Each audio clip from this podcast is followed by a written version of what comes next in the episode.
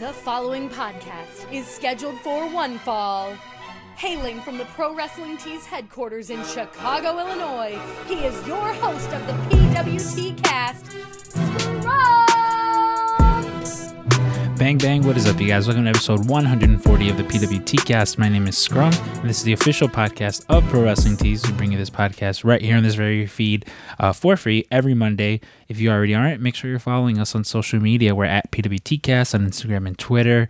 Uh, and if you want to hear some more additional content, uh, head over to Patreon, patreon.com forward slash PWTcast. Uh, all you uh, wonderful patrons and uh, past patrons who were owed things, everything has gone out. I know p- people were letting me know they received their stuff. Uh, you know, a plethora of, of stickers and magnets. um, th- there was one other item that I did have planned, uh, but I accidentally only ordered a limited amount, and uh, they were not cool. So, uh, but it's fine.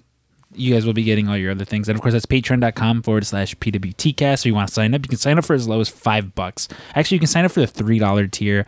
Um, that doesn't really get you much, though. You get put on the Christmas card list. Um, but uh, yeah, you can sign up for as low as five bucks if you want to go ahead, and that pretty much just comes with uh, you get an additional episode every week in the form of Scrump and Stinks Family video. Last week, uh, we welcomed the month of April uh, by talking myself and Mark Villanueva. It was uh, the week of Mark actually because we had him on the podcast, and then uh, we talked Sonic the Hedgehog movie. this week, my with with a big wrestling theme that was you know this weekend so I probably should have released it last week. Uh, but uh, myself and uh, Jeremy Zaha, occasional guest on here, we um, we we talked uh, Beyond the Mat. Uh, of course, a famous wrestling documentary uh, essentially revolves around Jake the Snake Roberts, um, Mankind. Oh, who the fuck is the other person? You know, Terry Funk. Yeah, there you go. Terry Funk's retirement. Can you guys believe it? Terry Funk retires in 1997 and then never wrestles again. Uh, but of course, you, you, can go ahead and uh, sign up for that. Uh, Patreon.com forward slash PWTcast. Um, ProWrestlingTees.com forward slash uh, PWTcast to pick up a PWTcast shirt while you're picking up uh, the the the last remnants of, of the Cody shirts because they'll be gone forever. Uh, probably not. Probably not forever. Or who knows? Maybe. I don't know. Cody said he was never leaving the AEW, and now there he is. Um, but of course, I'm I'm joined this week by uh, my my partner in crime as she sips her ginger ale, which we're a big ginger ale family here uh, in this household. Uh, my wonderful girlfriend Veronica. Veronica, how are you doing? I'm not doing good at all. Why? I'm upset.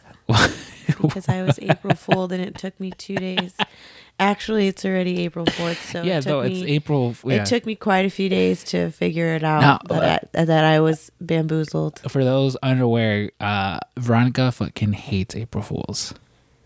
It's the dumbest day ever.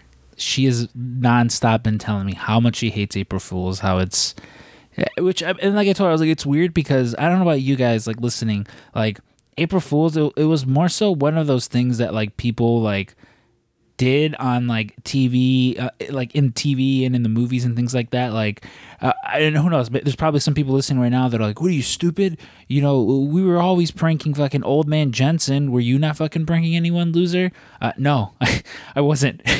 uh, again, it was just not a thing that like my friends really did. Um, I mean, I'm not saying my like friends. I just hate the day. I hate the idea of the day. I think it's stupid. Yeah, again, and yeah, how'd you get bamboozled?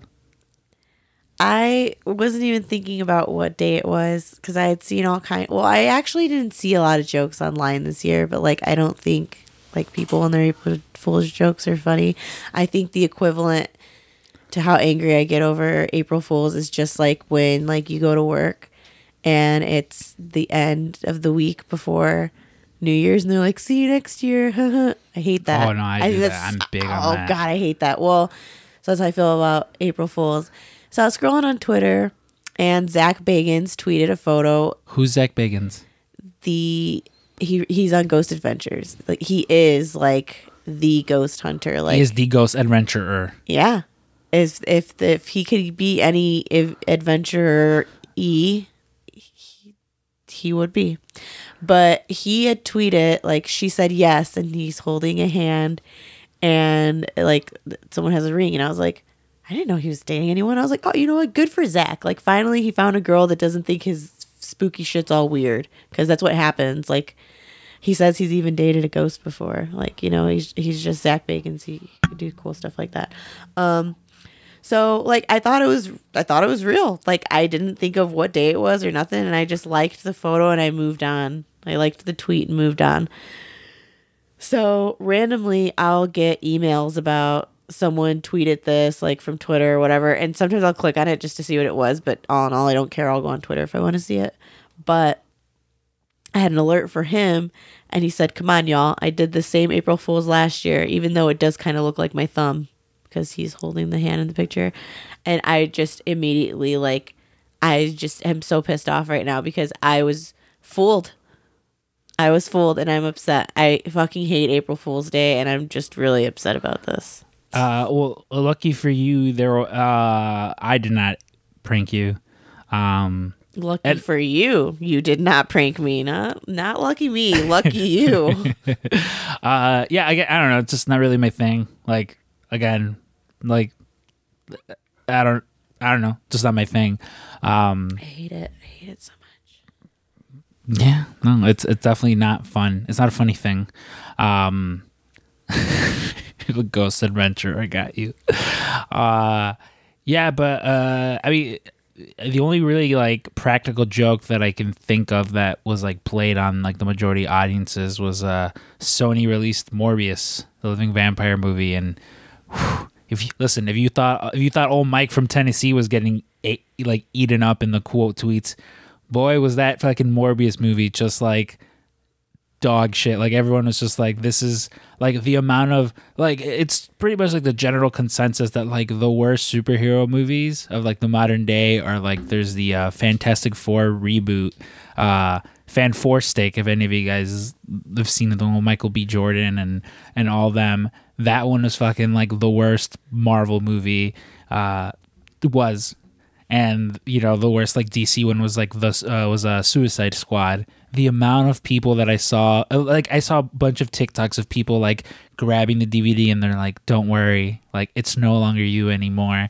Um, yeah, I guess I don't know. It's just like a mangled. Like I was, ne- I was never interested in seeing it. Like so, Sony's so weird in that like they won't give up Spider-Man Yeah. to Marvel, and instead they're like, we know how much you guys love Spider-Man, right? And everyone's like, yeah. And they're like, we know how much you love the giant rogues gallery of, uh, you know, villains that he has, right? Everyone's like, fuck yeah, we love them. And they're like, well, guess what? We're gonna do movies about those villains. And everyone's like, with Spider-Man, right? And they're like, well, no, because uh, we already lent out Spider-Man to Marvel. So it's like it's weird. Like i- i- specifically because in the trailer, like in the trailers for that movie, they teased appearances from all three Spider-Man, and by all accounts, I'm sorry, it's spoilers. Um, if if anyone listening to this is wanting to see and hasn't already like seen people just eat it up online, I'm sorry, but apparently like, they're like, no, no Spider-Man show up. There's no references to Spider-Man. For for some reason, we we showed all this stuff, and then there was like this like weird interview with the director where he's just like, I don't know, I shot my stuff and like they just didn't include any of it um or they included stuff i didn't shoot so i don't know that was pretty much the only like april fool's prank that like That was I just saw that trending and it knows a prank, so that's you know Well, here we go again. no no Just- I'm, I'm i'm not it wasn't an actual prank i'm saying it is a prank that sony pulled uh, i'm i'm speaking more metaphorically than i am literally I they, just- they they played a fucking joke and released that joke of a movie is what i'm saying Oh, okay, okay. I Yeah. got you. For a second, you know, whatever. And you know, I was I was hanging out at home, and I was just telling my sister because I have like obviously a list of things that I hate. I don't know if anyone else keeps those, but I do, and I add to it constantly. yeah soon as I she she has it. a physical list of things that she hates yeah. i just hate everything and i think everything there are stupid very specific things that I hate, and I was talking about how much I hated April Fool's Day. And my nephew's like, "Do you know why you hate April Fool's Day? Because you get tricked." I was like, "Beat it, nerd!" I was like, "Get out of here." No, it's not why. I just think it's a stupid day. Ugh. uh yeah i mean you know You were hey, tricked how was i tricked with your Bevi machine. I mean, it wasn't real. Like we have a Bevi machine at work, which like uh, for those of you, it's like it dispenses water. You know, But if you wanted a cup of mac and cheese, yeah. So it- the, the the way the interface of this is basically it's a it's a it's a menu, five options with a little QR code, so you can just have your you use your phone to fill it up instead of pressing it. Uh, there's normally water in the middle, four options around the side, which is like um you know it'll be like pomegranate juice, uh like I don't know things like that. I the only drink raspberry so good. raspberry, yeah, grape, like things like that. And in this instance, it was uh, pickle brine, mac and cheese, miso soup, and baked beans. And boy, was I disappointed that I did not get mac and cheese. me so horny, no, me so stupid. Oh, hey, I, I got a connection to the forty-year-old virgin, and, and, and as far as uh, his his toys go, this, this was a story that I, I was talking about very dearly. Um, but um, yeah, no, I, I again, I was I was not. I mean, I guess no, I wasn't pranked. Really, I didn't. Good, good for you. Good, yeah, good for me. Um, also good for me. I finally did something uh, that I'd been putting off forever. I'm I'm a very big procrastinator. You know, like I just I'm I'm very I get busy and then I just fucking procrastinate. Uh, this weekend, be, with this weekend having it been WrestleMania weekend, there were so many podcasts that were being put out. I'm so behind on all my podcasts. Like I, Wes, buddy, I'm I'm gonna catch up. I promise. I haven't listened to you. I haven't listened to Draft Pod either. Like I'm just I'm so fucking behind because there's been so much shit that's been coming out that I'm just like, all right, all right, please. Like just like normally there's weeks where I'm just like, fuck, I went through everything. Uh, I don't know. Let me go, let me go back and listen to Kevin Smith podcast from 2013. What a, what a simpler time. Um, but yeah, it was WrestleMania week weekend this week. Um, admittedly, did the only two things I watched were uh, Cody Rhodes' entrance. We watched Cody Rhodes make his his return, his entrance while we were out at dinner. Um, and then later on in the night, uh, Stone Cold. Stone Cold come back. Which um, I mean, you're not a WWE fan, right? No, Yeah. So it, I mean it's. I'll watch. You know, it's. I mean, it's entertaining. Like it can be, but like, just. I mean, that was a very kind way of putting it. It was. It's enough for me to like keep my attention at least for a little bit. Like last night, I don't know if you noticed. I was like, "Oh, this is cool," and then like I just didn't look again.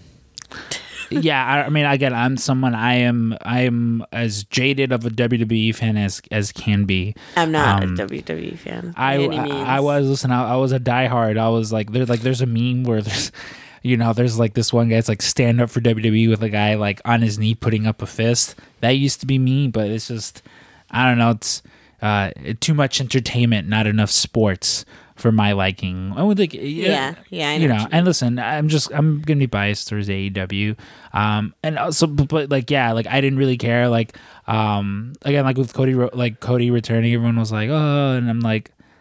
cool. Yeah, like cool. like and, and, and like I've said it, I've said it. Like I'm not one of these weird like you should fucking. Uh, you should burn because you fucking betrayed us, or I'm gonna get all my Cody shirts and my Cody toys and fucking set them in a bonfire and tag you on Twitter because that's fucking mental. Like, it is just fucking, it is just straight up like mental like behavior that people fucking Yeah. do on Twitter. But it's like wrestling Twitter. It's Twitter in general. I'm not gonna say just wrestling Twitter. It's Twitter in general. Wrestling Twitter is a dark side, though. Like you'll get some cool people far and you few, will. You fucking. and then you'll get these fucking psychos that just know everything and take the fun out of everything. the, like the creepiest there is a there's a, a a wrestling Twitter account called like uh like cringe wrestling or something like wrestling cringe or something like that, and they always post the things they post. I'm just like yikes! Like it, there's almost always like so much secondhand embarrassment. there will be yeah like there was like some women's match and if someone was just like I want to sniff that mat so bad like it's always like weird things like that. Um, so gross. I always see TikToks like that about guys that are like, these girls get up from the gyms and want to go sniff their seat, and I'm like, that's f- the fucking creepiest thing I ever heard. I don't know, like wh- how you just said that out loud. Watched it, edited it, and then posted it online and thought it was okay. yeah, Like, we need more tick. We need more TikToks like uh old Jeremy Zaha's uh, TikToks. his God, we are I was sitting in the car and Scrump's pumping gas, and I opened TikTok, and the first thing I see is cousin Jeremy's face on my for you page, and I'm like, "Fucking finally, some good content." and it, it was actually a pretty good It was- video. yeah, it, was, it was a good video. Yeah. Uh, so shout out cousin Jeremy. Yeah, shout out cousin Jeremy. Um, yeah, I don't know. I just thought I was like, what fuck? Like Cody's a fucking lame. Like what a lame thing. Like it was one of like, uh, um, I I've said it before. I've plenty of times. Like I understand why he left. You know, he he was he was Woody. He was Woody in Buzz in uh in Toy Story. You know. Andy got all these brand new toys and in CM Punk and Daniel Bryan and here comes Mox. Mox is returning and here's Adam Cole and here's Keith Lee and here's here's Samoa Joe. Like I get it, brother. I get it. You know, like he is no longer like the the shiny toy. Like everyone was so that nobody cared. I will always go back to my favorite one of my favorite moments in fucking wrestling ever is Cody throws his belt at the Chicago show and they fucking grab that and throw it right back and it was like you just saw how angry this guy was and I like Cody I I genuinely do I like Cody, but he hasn't been the shiny toy for quite some time. and, I, and that's why I'm like I get it like they like the WWE is gonna pay you hand over fist Do what you gotta do, you know. yeah hey boo do what you gotta do but again it was just like no I was like it's just it's lame like Yeah, it.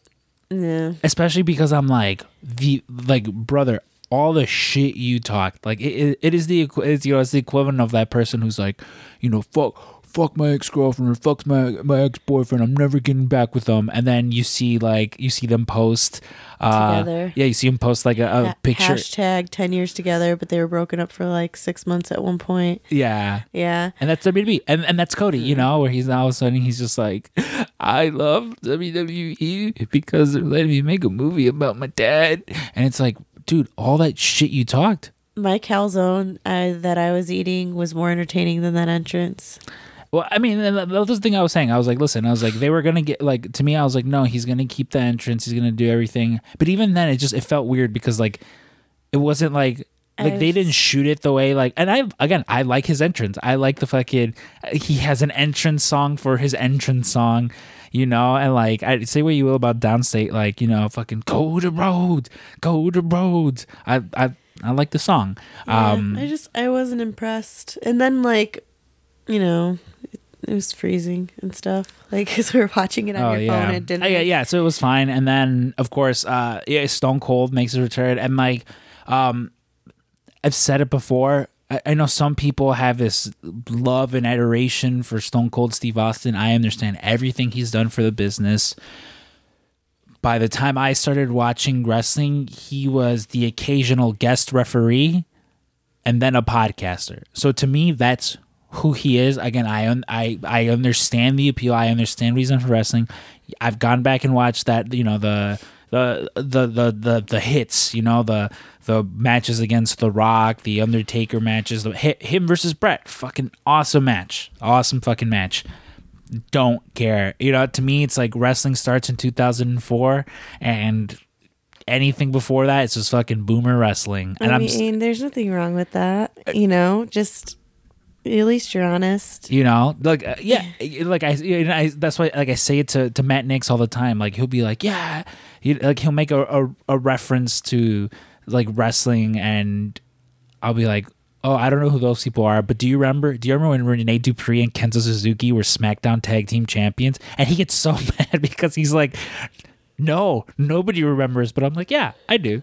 Uh, but no, I mean, and I'm a big Kevin Owens fan. Like I, I have over here somewhere over on the couch the the signed, uh, uh, you know, uh, eight by ten by him. Mm-hmm. I I talk all the time about like one of my favorite memories ever was um, friend of the show Marty DeRosa. He uh, he had a, a comedy show over at the Lincoln Lodge, and uh, a bunch of Ring of Honor wrestlers were there. And one of the bits he did was he brought Kevin Owens on stage, and Kevin Owens would just repeat Marty's set, but in French.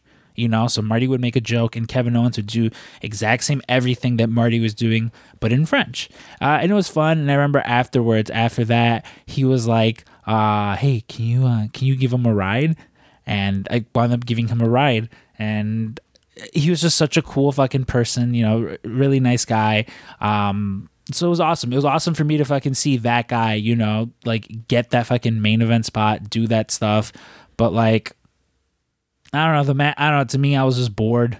Like I kept Yeah. telling you, I was like, "What's?" I was like, "Why are they fucking? Why are they working so light? Like, beat the shit out. Like, Yeah, listen, yeah. t- t- it was just like I- my, my brother's like, that's why I can't watch this. And um, uh, he's like, it's just so fake. I'm like, well, no shit. You Yeah. know what else is fake? That stupid show you watch. Like, get out of here. I get it. It was Austin's first match in like I don't know something like twenty fucking years. I don't know. In his but jorts and his knee braces. But it's like it's like I don't know, man. It's like for someone who talked for someone who talked all that shit about Cena not fucking hitting hard enough. You sure you were sure fucking out there fucking throwing those grandpa hey, punches. hey, like calm down. again, hey, to me, it's like, and I don't know. I didn't watch part anything of part two of WrestleMania. I know he came out and and did some shit, so maybe he was hitting a little harder then. Um, but yeah, I mean, listen, that that's pretty much as far as that's as much as uh, WrestleMania recap that you're gonna get from us. Head over to Post Wrestling. Those boys have fucking got that shit covered down to the fucking T. Um, yeah. One of my friends from high school, we played softball together. She got married on 316, her and her husband. What? And huh? What? She got married on 316, her What? and her husband. Oh, get out of here. she got married, her and her husband. And they had What? someone dressed like Stone Cold and come out like during the reception. It was fucking cool. I've talked about it before. when I won, when I won the freelance Halloween you. battle royale, uh, I was in costumes and I couldn't take any wrestling moves. And uh, one of the guys who does the lighting for, uh, I believe he does the lighting. He does some technical aspect for freelance. He was he came dressed that day just like Stone Cold, and he came out and gave uh, BD Smooth, one of the guys that I came down to the ring with, uh, a stunner. And I remember I was just so sad because he was like, like before we're like going over, it, he's like, yeah, he's like, do you want to take the stunner? And I was like, there's nothing more than I would want than to win this battle royale, and then have you who he, this guy looked, he looked just like fucking Stone Cold. It was like I mean, it's not very hard. it's a big muscular white dude in fucking jorts and an Austin 316 shirt. Yeah. I was like, there's nothing more than I would want than for you to come out and give me a stunner, but I physically cannot move in this stupid fucking costume. So he didn't. And so that was a bummer. But But hey, still a champion. Still undefeated. Yeah. Retired. Yeah. Retired undefeated, baby. That's where the Undertaker fucking. That's where his hubris got him. Twenty something. No, no, no, no. You idiot. Retire.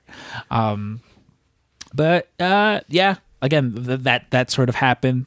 Um, ah, man, you know it's gonna be a little bit of a longer intro. I mean, it's it's it's, it's a pretty long episode with Eric.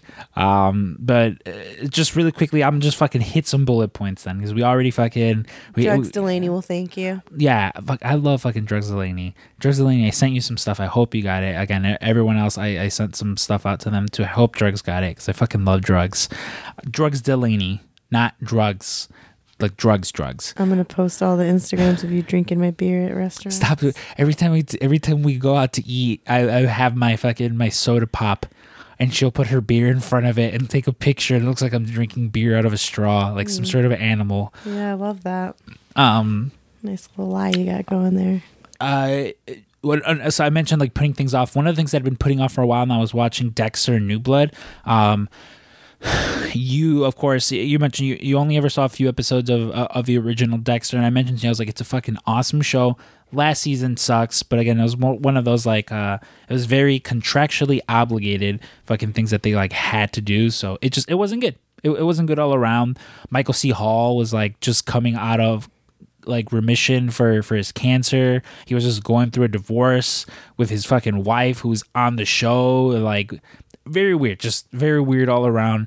Um and uh, again, not not to get too much into spoilers because I know I don't know some people might now just have been caught up for. I know it's been out for a while now, but um and I know you won't really have much to say about it, but I, I thought it was awesome. Like I thought it was it was a good way to sort of cap off that story i- in a satisfying question mark way because of course that that was the biggest complaint. The season fucking ends on a like a, a, a downer of a fucking note, and uh, like and not even a downer note. It was just like really. That's it. That's how you're gonna fucking end it. And they rectify that with this, you know, again with it being ten years later.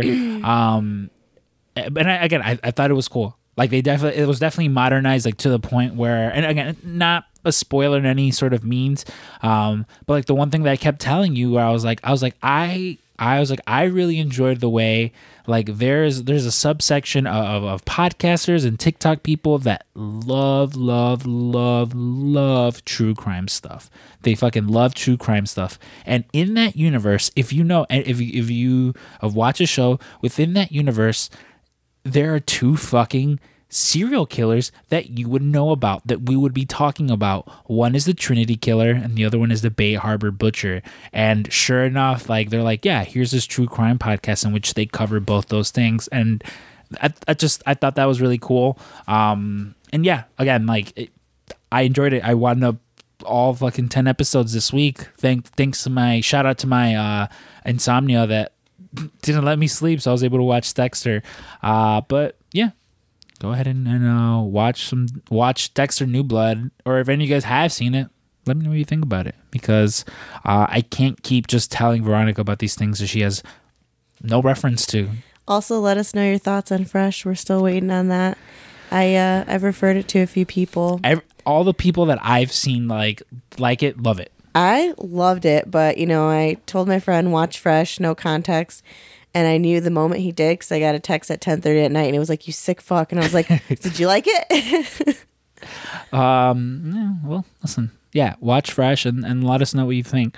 Um, I would go ahead and, and head on over to this interview with Eric. It took a few times to actually get it done. I'm thank thankfully we got it done.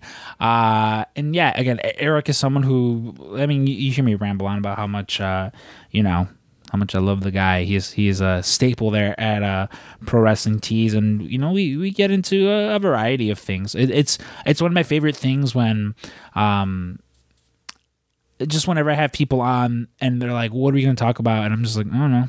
I'm just gonna talk. Like, don't get me wrong. Sometimes there are things that I'm just like, oh, I definitely want to, you know, address A, B, and C. Yeah. But I don't know. Sometimes I'm just like, I don't know. Just gotta wing it. Yeah, fucking hot mic in front of us, and you know, it is what it is. Uh, so, hey, without any further ado, let's go ahead and get into this week's interview with uh, Pro Wrestling Tees uh, shipping coordinator or shipping supervisor, I believe is his title, uh, Eric Zisselman.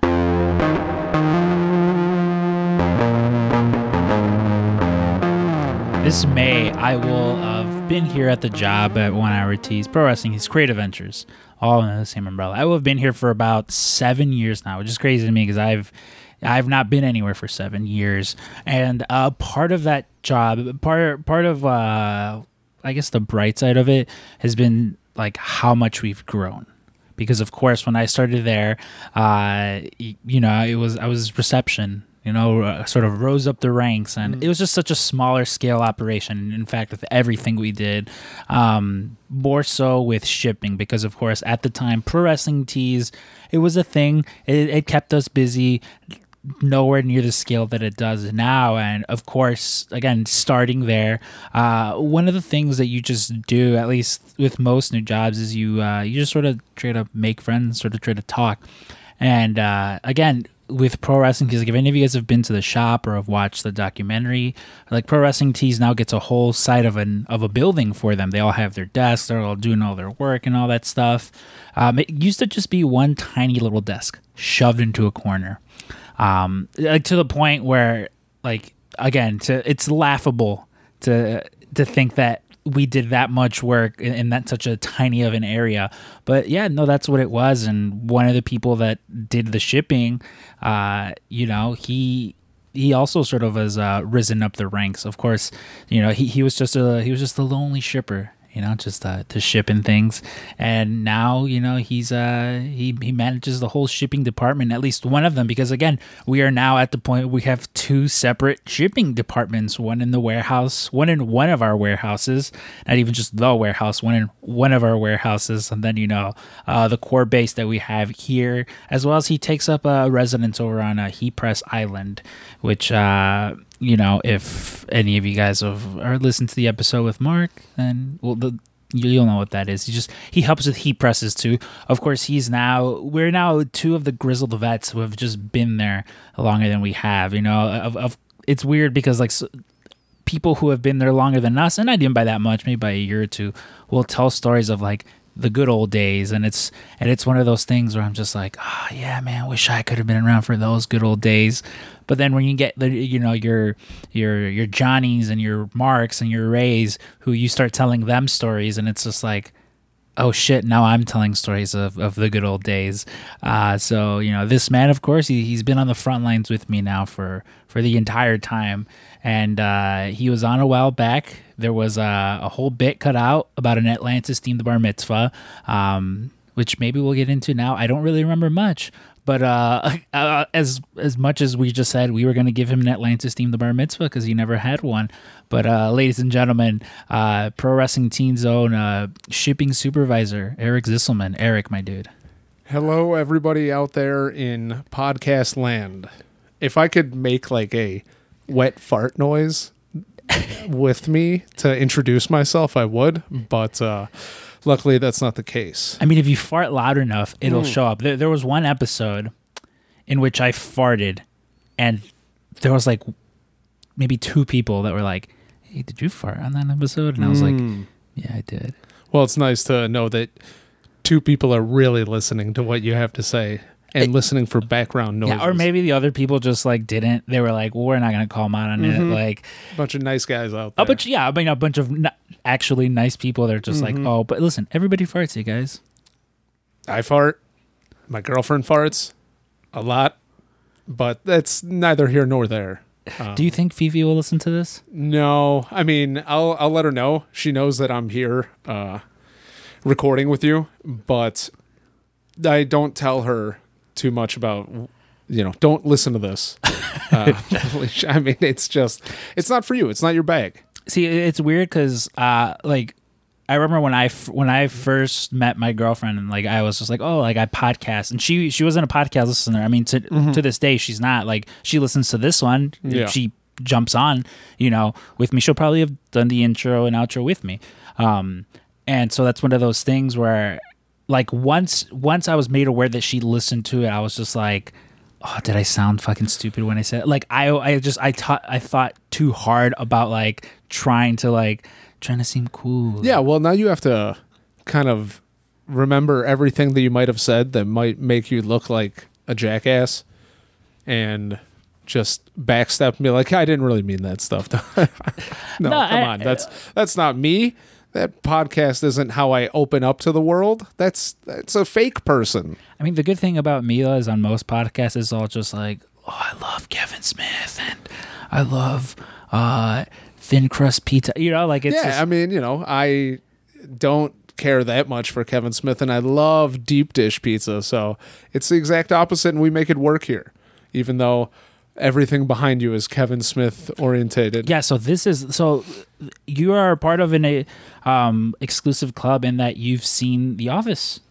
yeah. I'm. This is uh, sensory overlord. Oh, How- overload, not Yeah, overlord. Overlord is That's still he's still at work yeah, right now. he's yeah, he's working right now. Uh, head kick. Uh, yeah. How would you how would you describe the Office to people? Because again, some people have seen it. Like Hmm. if you if any of you guys watched the uh, video component of the the recent uh, draft pod episodes that I did, you will have seen like a, a part of the Office and stuff like that. And from time to time, I'll post like random pictures of like my toys or posters. Yeah. But no, how would you describe it?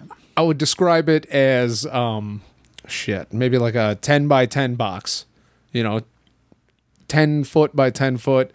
Uh it's like a 14-year-old's wet dream in here, uh along with, you know, a grown man's uh respect for uh Kevin Smith movies. Like if a fourteen year old who really respects Kevin Smith got a got like his parents' credit A card. hundred percent, and went all out. Um, yeah, this is this room is wild. Uh, simply because I uh, I'm dating a professional organizer, so this is all clutter. Like this is just bullshit everywhere. Really? You- and it's it, it doesn't bother me too much because you know they're fun looking to look at everything. I mean, it's my first time in here, so you kind of wanna look at everything. And I knocked over what three or four fucking things. I literally almost dominoed all the Doctor Stranges over here, and legit there are five of them that are down and i'm like i almost freaked out so thank god that didn't happen but to you know to Felicia and to myself, it's I know it's display and it's like art and it's fun to look at, but it's a lot of clutter.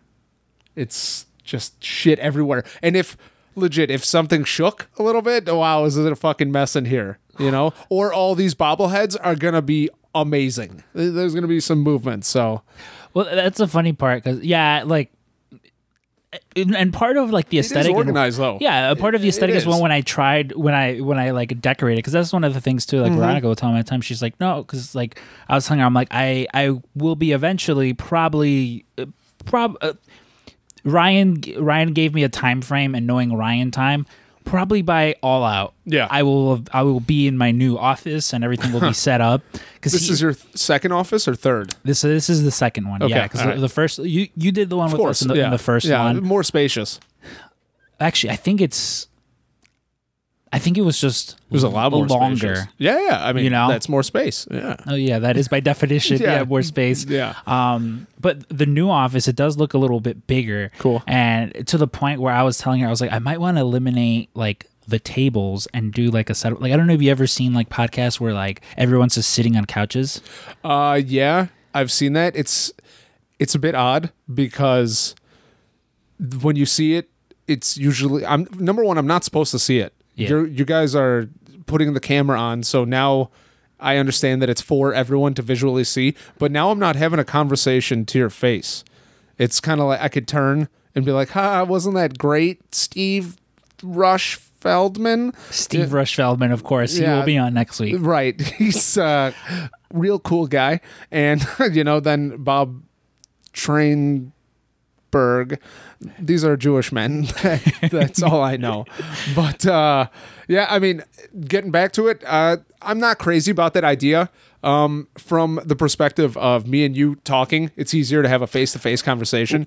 But for the viewer, I guess that's you're doing it for them. See, but that that I, I'm with you 100 percent because yeah, sometimes you watch it and Mm-hmm. it is just like it's weird where it's like a weird like it, it looks like a news broadcast. Yeah, a bit, almost. yeah. But with me, I want to do it where the couches are just where the couches are facing each other because Okay. that that is the one thing. Like right now, it's just me and you. Sometimes there'll be a third person and it'll be a lot of like I got to look over at this person but still look over Mm-hmm. sure. at you because I don't want to like you don't always have to look. I'm sure they're weird looking or something. You know, we could you know lock eyes and yeah. keep them out. Yeah. But I see where you're coming I from. I would prefer honestly if I could like uh like a round table almost, Yeah. you know, because then everyone's just sort of talking to each other like that.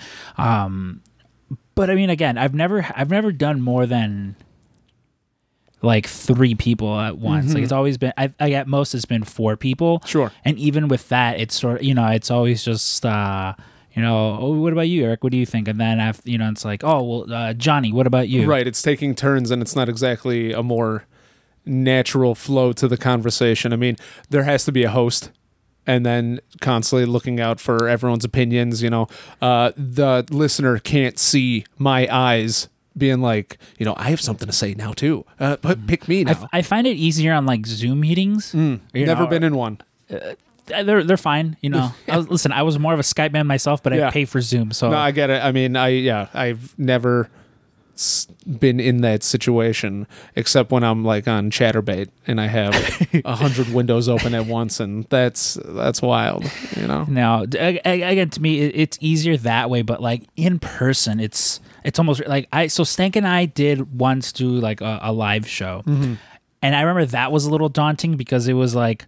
When I'm just I'm used to talking to like I, I mean one I'm used to talking to him face to face For sure. but with this now you know at the show both of us are putting on I gotta look at him gotta look at everyone else gotta look at you and like and it was fun you know like there's but there is something like to me there's a little almost something intimidating about it i mean like so like you play hockey you Yeah. know and like i don't know if you get the same way where it's like where you see all the people and it's a little like okay i gotta fuck it up but it, it also kind of like amps you up a little bit because you're just like fucking Like when my opponent, you're saying when I see the like an actual audience like people yeah, in the oh, absolutely, yeah. I mean, listen, I'm going to be playing a lot harder when there are people in the crowd, you know, drinking their beers and you know throwing popcorn at me.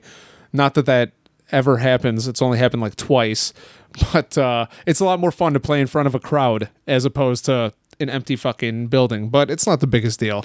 Um, I see where you're coming from with the camera. It can be intimidating because now this is literally your window to your audience. Um, do you guys? You said you've done that like before. So we well the live show we only did once. Okay. It, we we only did it once, and again there was about like ten to twenty people there. Yeah, And at was its a- max.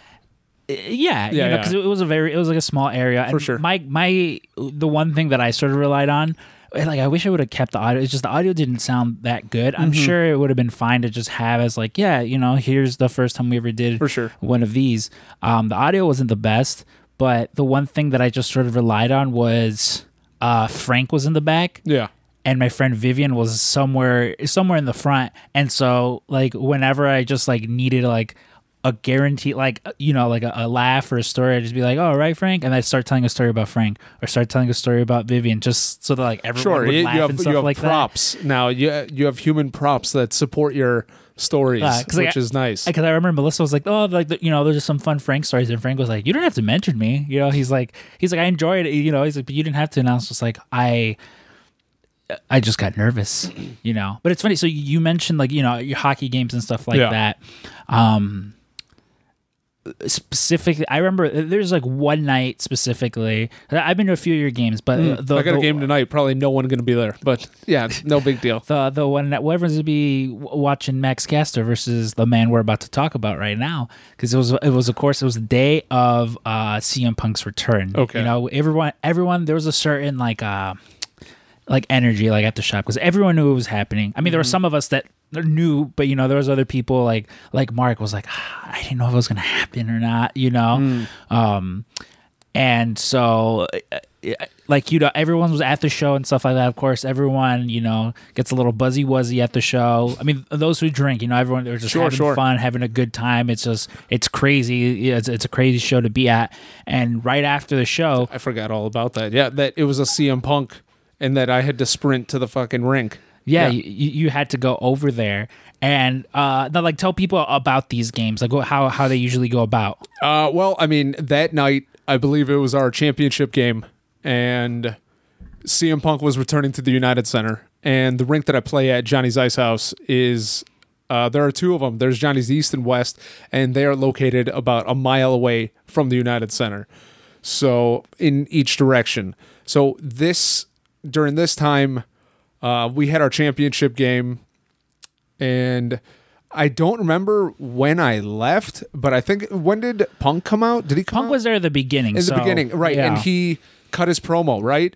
So he cut his promo and it was probably like 15 20 minutes everyone's going nuts and the moment he was done talking i had to leave because i think it start it, what it starts at uh, probably 7 uh, the show probably started at 7 was it dynamite or uh, no no it was rampage Rampage. Okay, so it started w- whatever time that it did, but the moment he stopped talking, I had to leave what our front row seat and just sprint to the rink, which is about a mile away.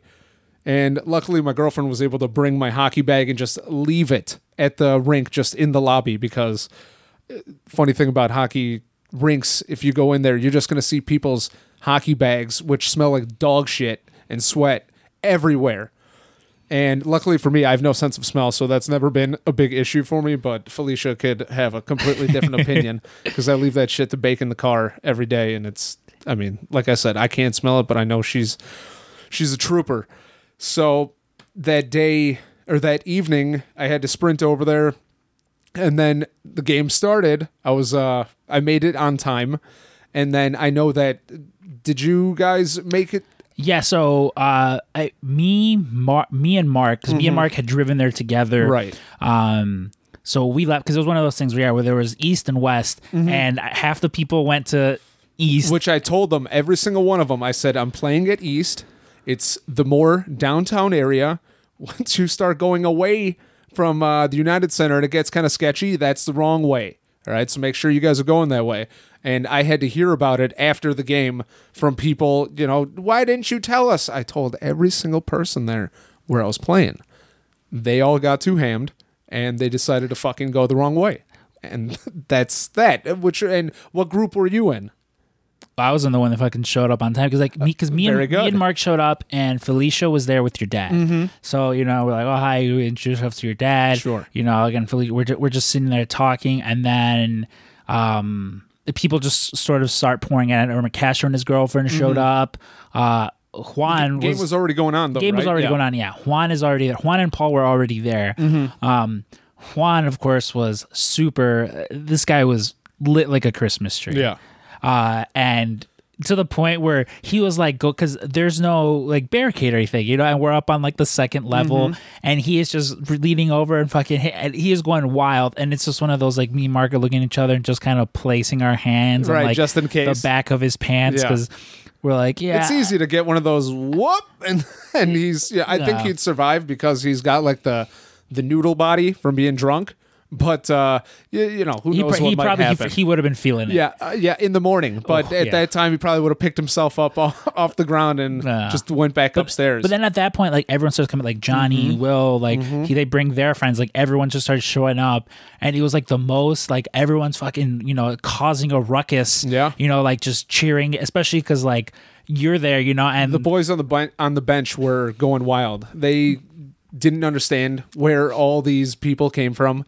And I was like, these are my coworkers. Yeah. they're like, holy shit, they need to come out all the time because they got shit faced and were loud and they were having a good time and they were heckling the other team. And, you know, because it was a championship, there was about uh, other cliques and crowds, you know, Mm-hmm. in there. They were cheering or talking shit, and there's there's nothing better. You know, we we watch wrestling all the time. It's the closest I'm gonna get to being like a pro wrestler when someone in the audience is telling me to go fuck myself, and I'm smiling about it, and just I just play even harder. Well, like even with you, like you were you were objectively and subjectively the best player like there. So anytime you got fucking you got the puck or did Mm-hmm. anything, it was like, yeah, Eric, Eric, Eric you know, like Sure, yeah, just I fucking remember, yeah. going for it or whatever. And that's why I meant like you know the live show aspect of it because that does have. You know, I, I imagine it does give you a bit of like an adrenaline boost. Oh, You know, Yeah. because like I mean, like even with me, like you know, the, the one the one time I won a wrestling match, uh, as ridiculous as Mm-hmm. Oh, Yep, it was, yep. but it was one of those things where you know, like, at, like coming out, and I the spotlight wasn't even on me. Mm-hmm. I was just, you know, walking to the ring with you know, Yeah. with fucking uh, BD Smooth and Val Capone, and I'm just like. Because everyone's just watching you, and that's Yeah. the thing, you know. Like when when the attention is on you, that's Mm-hmm. one of those things where I'm like, uh, like as a kid, I never like. I think I was in like one spelling bee or something like that. but, Sure. like whenever like When oh the pressure's on you. yeah, when it's that. like oh go to the auditorium, fucking some stupid shit or something. Mm-hmm, it was always just like oh like I remember specifically even being younger. Yeah. and they're like oh all the class is gonna go up there and fucking sing some stupid Christmas song or something. It's like oh I'm gonna go to the, I'm going towards the back and I'm Mm-hmm. gonna just fucking make sure make sure there's no one that can see me. Yeah, uh, speaking of make sure no one can see you, I remember being a kid.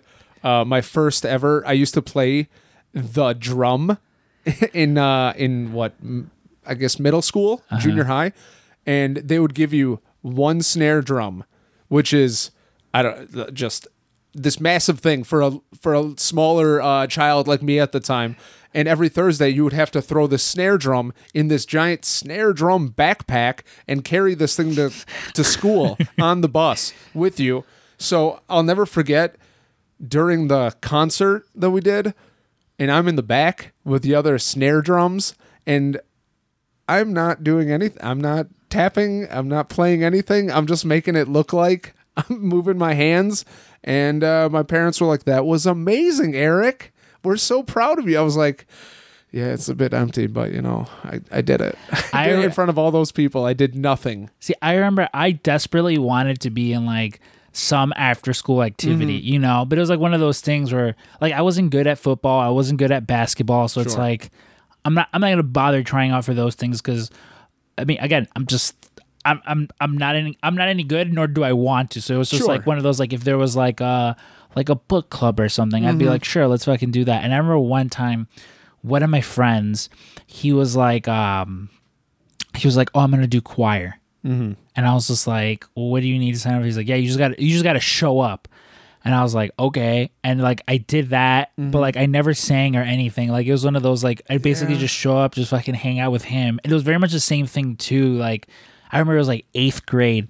Um, they had like for your last period, if you were like a student in good standing, you got like free gym or just pick of the litter, whatever it was you want. You know, Sure, they had like art club, percussion club, or just fucking stay in your homeroom and fucking do whatever. Sure.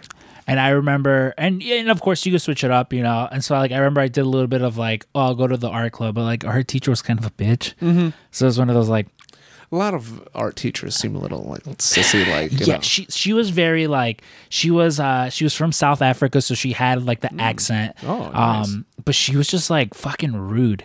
She was rude. She was just so rude, and it's like it's one of those like Well, you didn't color in the lines or something, or what happened?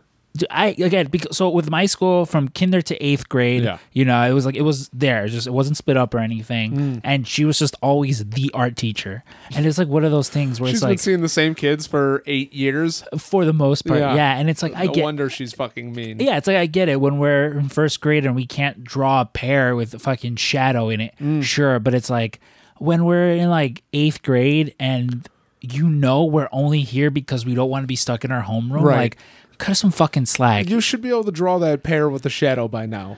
I mean, I could. Oh, good, You know, but it's good. one of those things where Excellent, it was yeah. just like, like she was almost a little like just overly ambitious. Like I don't know if you ever had those teachers where it's just like, like they watch the fucking like watch like. some movie with a teacher in it and they're just like yeah that's me like Mm-hmm. That like yeah, like the substitute where he goes in on to beat the shit out of all the high school football kids because they're mean and bullies. like did Love you that movie. did you ever watch there's uh this movie with Antonio Banderas where he he's like a substitute teacher Bro, is this the dancing movie? Yeah, the dancing yeah, movie. I uh, f- definitely didn't watch it, but you watch the trailer, I get it, and that's uh, that's all I need. It's not for me, but I'm sure it's a fun movie. So I I brought it up. I brought this up recently to my girlfriend because uh, she's been rewatching Degrassi. Like she's a huge fan of Degrassi, um, and it's on HBO. I and- know. I it was on uh, the scroll, and Felicia's like, "Oh my god, I can't wait to watch it." And I was like, "No fucking way, I don't watch that shit." and uh, I just kept. She's like, "I'll watch it on my own." I was like, "Perfect." So and then we put on something. But continue, There, please. there's one girl, I believe her name is Paige on the show, and like the only other thing I remember ever seeing her in ever Yeah. is that movie because and it's funny because in in The Degrassi movie, yeah. yeah in Degrassi she plays like the real bitchy like girl you know like fucking just too popular for her own good Sure. just very bitchy but in in the dancing one with Antonio Banderas which I'm sure listen we could look it up it's just gonna be called the dancing movie with yeah, Antonio yeah, Banderas the dancer. yeah the dancer with Antonio Banderas and and Paige from uh, Degrassi Is it Degrassi or is it Degrassi? I have- Degrassi. Degrassi. It's not us Chicago fucking folks just eh putting that shit on there. No. Okay. Because even right. I mean even they say it. But one of my favorite things was but in the show, Uh-huh. which I like I'll tell Veronica, I'm like I can tell who's Canadian, who's like a natural Oh, Canadian for sure. actor, who's not. Absolutely. Just because sometimes uh you know they don't know what the problem is about. yeah, you got the uh, boots. Uh, anytime. Oh man. A lot of A? anytime. So, yeah. No, it's not even a. Um, the eyes. For some reason, they say organization instead of organization, or you just yeah. It, when you hear someone like yeah instead of uh, yeah, I don't know. Oh, man, I feel like now I'm. You know, I love I mean- Canada. everyone, I, I've been playing hockey my entire life. I love Canada, but uh, yeah, I I could I got that ear. I could hear right away. I'd be like, oh, it's Canadian. Okay, cool. Well, like I, I'm sure I've told you, where it was like fir- first time I went up to Canada was uh, to hang out with Braden, and I remember we go. Uh, I don't know if you remember on the law when when they used to do the law. Fucking uh, uh, when that, uh, Jason Agnew would always advertise uh, the, the comedy shows he would do Sure. Mm-hmm. over at the comedy bar, or whatever the fuck it was called. Right, right, right. And so I remember Braden that day. He was like, "Hey, there's a show tonight. Like, you know, I, I, you know, I Agnew got his tickets. You Mm-hmm. know." And I'm just like, okay. And I, I literally like I get I, I get right into Toronto to downtown Toronto, fucking Yeah. find a parking spot, and I you know walk into the venue, you know, meet up with Braden and stuff like that. We watch a show, and then after afterwards, we're just hanging out in the lobby. Uh, Hansi, uh, the famous Hansi, you Sure, know, he comes by. I believe he took a picture, um, but you know, we're just we're just talking and stuff, and he's like, "Oh, hey, these are my friends," and I'm like, "Oh, hey, like I'm from Chicago," and uh, they're like, "Oh my god." I was like, "What?" They're like, "You have a pretty cool Chicago accent." Okay. I'm like, what the fuck are you talking about? Yeah, you. Anytime you someone tells you you have an accent, you're like, go fuck yourself. I Yeah. don't have an accent. You have an accent. And then I'm like, I was like, I, I have an accent, and in in like uh, going back and like editing some stuff, sometimes I hear it. Like sometimes there are some like it's with all most of us like in the Midwest because like Yeah. of course you don't know you don't know someone that has like a Midwest accent until you meet someone with a Midwest accent and then you're just like ah shit yeah we all do kind of sound like that Yeah, it's just uh, levels to the accents. You know, the more Wisconsin you get, the more uh, you know Green Bay. Then the higher up you go, it turns into yeah, yeah, yeah. well that's why I like Fargo like I love exactly. I mean, the, it's it's fun th- just to talk like that, you know. So it's it is. I wouldn't consider them Midwest anymore, but that that UP crowd, like I'll never forget.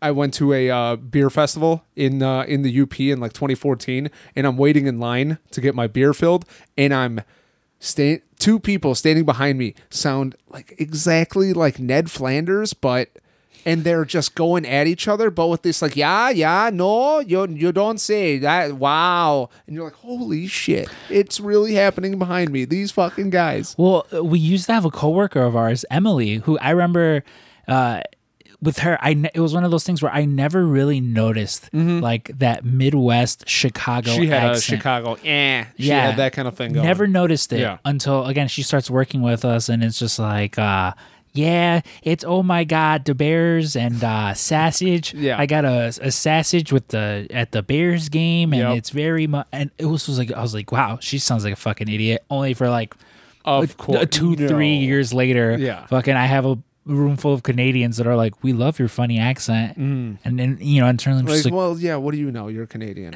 guys. I do love Canada. I love Canada. All right, and you know, going back, I know Canada's not only famous for hockey, but that's one of the main things I love about it. Even though none of the teams are very good anymore in Canada, but hey, I'm sure you guys will figure it out with Toronto. You know what I um, what I specifically love though about Toronto was the cuisine. Like, Yeah, I so much good. food, well, especially because uh, David and Brady. Mm-hmm. It, it, Braden and Davy, where they lived, it was near Koreatown, and it was also just like right off, like right near downtown too. So like always fucking places that are open super late, and there's just so many of a variety of fucking options. Like it's literally like one of those things where they were like, uh, "Yeah, what do you want? Do you want this? Do you want that?" There's this one place we went to. It's a staple there called Sneaky Dee's. Dude, they have the best fucking nachos. It's literally this giant platter of fucking nachos. Because I remember I was like, I'm gonna get the wings, and they were like, No, you're you're, you're gonna get the nachos, and I'm like, All right, I got fuck. All right, I guess I'm guess I'm getting the nachos. yeah, So fucking good. And there was the one the last time that I was up there because again, it's it's a place that I always like. I, always try to go there because the first Sure. time I went there, it was like Saying Toronto or Sneaky Pete's. Sn- Sneaky Dee's in Toronto. Okay, yes, it- gotcha. it- it's in Toronto. Um, first, like the first night, first time I ever went there was like emo night. Uh, Okay, it was like emo night, and the night before was like Kevin Smith appreciation night or something like that. And I was like, oh god damn it! Like, Yeah. I wish I would have fucking been there. But the last time I went there, it was like SummerSlam weekend or whatever. It was when I recorded with John and Wade for sure. and uh, I remember like we're sitting down, me and Braden are sitting down.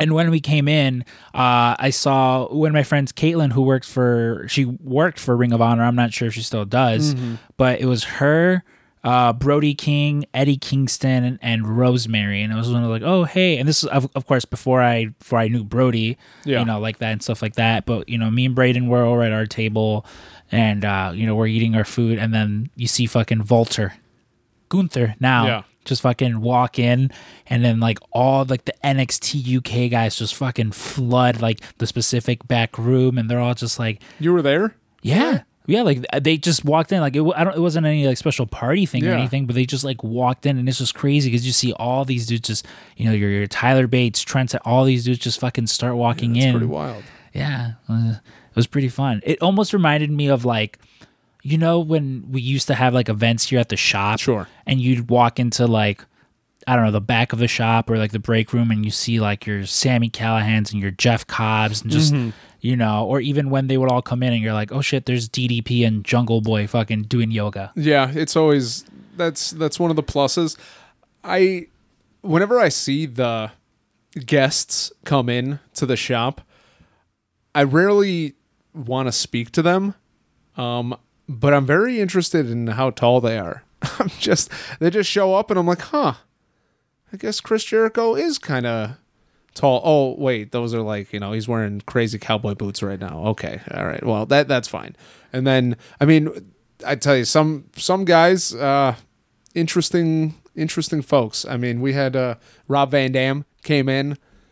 You know, we uh, what smoked a J with him in the in the shop, and then he. I did went, not. Well, hey, I know, I know you're the cool guy. You like to keep it clean, but uh, no, we smoked a J with him. Nice guy, and then he proceeds to, I guess, like hit on Karima, and he took off his shirt. He's like, "Hey, check out my back." And we're all like, "What are you doing, dude?" What's it, I, it's funny when we interviewed when we interviewed this man. I brought it up to him, but Nick Aldis. Were you, do you remember when Nick Aldis walked in?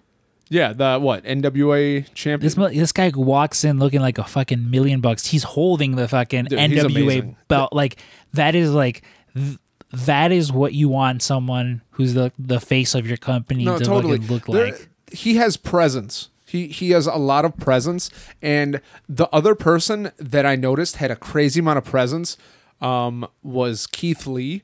I didn't know he was in the shop, and I was kind of just walking through the uh, our store just to get to the back or whatever, and I see Keith Lee there, and he's just like in a cutoff with with uh, just some basketball shorts on or something, and this dude.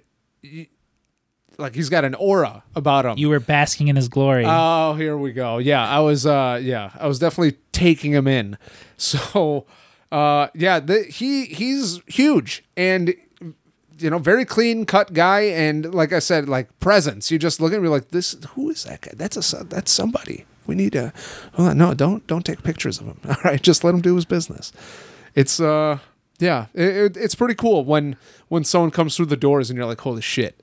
You know, I'm kind of waiting for the big show to show up or something because that would be right in my wheelhouse be like oh my god that's the biggest fucking dude i've ever seen and that that that's fun for me you know but uh, what do you what do you got here? so you mentioned Keith Lee. It's funny Yeah. because I uh there this was like maybe about a, about a week or two ago, but there was a there was a a thread going around on um on Twitter where it was the, the it was Keith Lee looks like. Okay. And it was just like things where it was like like someone was like, you know, Keith Lee looks like he says the game is afoot when looking for lost socks. Or Keith Lee looks like the sort of guy who suddenly gets talkative if you bring up bird watching. Um, ah, fuck, like there was some good ones. I'm, sorry, I'm just trying to sort, sort through them or whatever. Um, you know, he, Keith Lee looks like uh, the kind of person who walks into a restaurant and says, "What a fine establishment." Yep. It it was just a bunch of like fun ones like that, and uh, Mia Yim, uh, she went she went so far as to like she was like, "We've seen them, and yes, it is." There's so much about it, but I totally get what you mean because there's so many people that do walk in like that, like, um, like I mentioned, like DDP. DDP is someone who, like, I remember when he walked in and just had such like a like a chill vibe to him, you know. And what's crazy with him is you mentioned you see how big these people are. DDP. DDP sitting down, s- sitting down is Yeah. still taller than Ryan standing up. That was one of those things where I'm just looking at him. I'm like,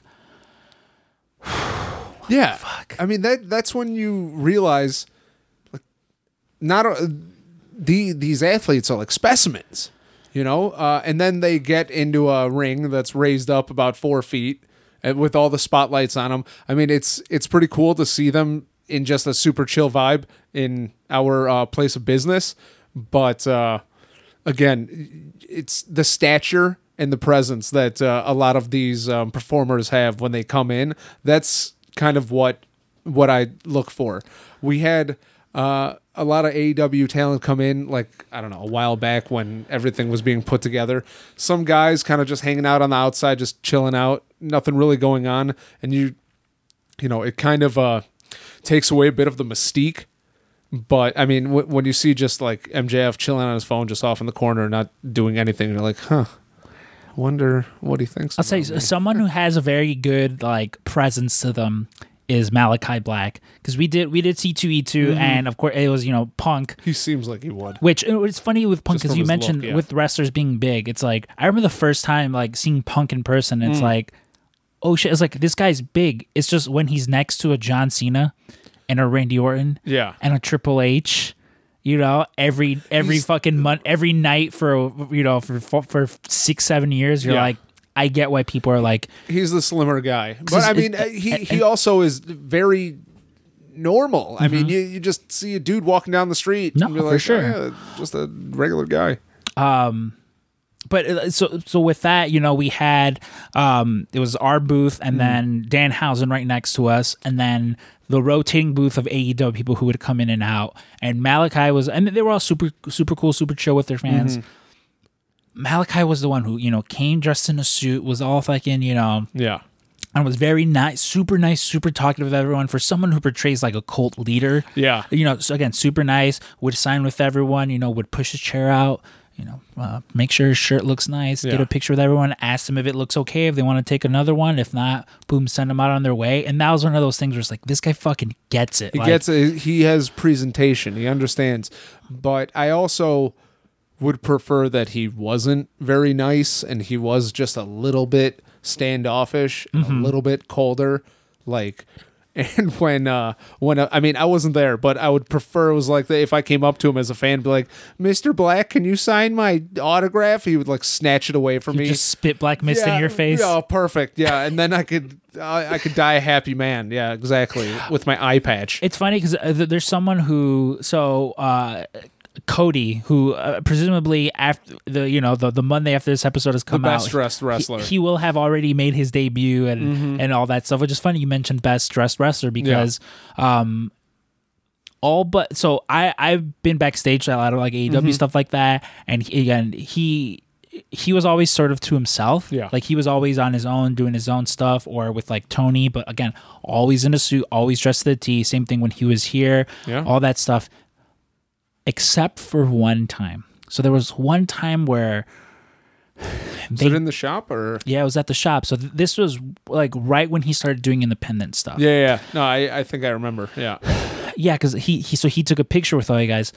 I didn't get a picture with him because at the time Ryan had sent me to like fucking uh to like Windy City to go pick something Sure. up. It was like something got shipped there instead of here. So he's like, Can you go pick it up? Sure, no problem. So I go and I come back and they're like, Oh yeah, he took a picture with everyone. I was like, Oh man. He's like, Well we you know, we can take a picture still. I was like, Okay, cool, you know, and, and we take a picture and stuff like that. And he's just in like sweatpants and a t shirt. Yeah. He's got that like deep cutoff thing with the giant holes for Yeah. your arms. That that- There's no reason for the holes to be that big, bro. and you know, and he's like, and he has like his suitcase and everything. I'm like, here, like I'll I'll help you to your car because Mm-hmm. he's going to his car.